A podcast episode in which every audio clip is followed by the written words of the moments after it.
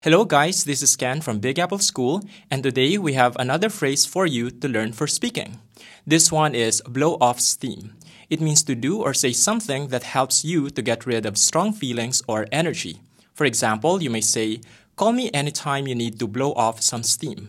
If you have any comments or questions, please write them and would be happy to hear from you.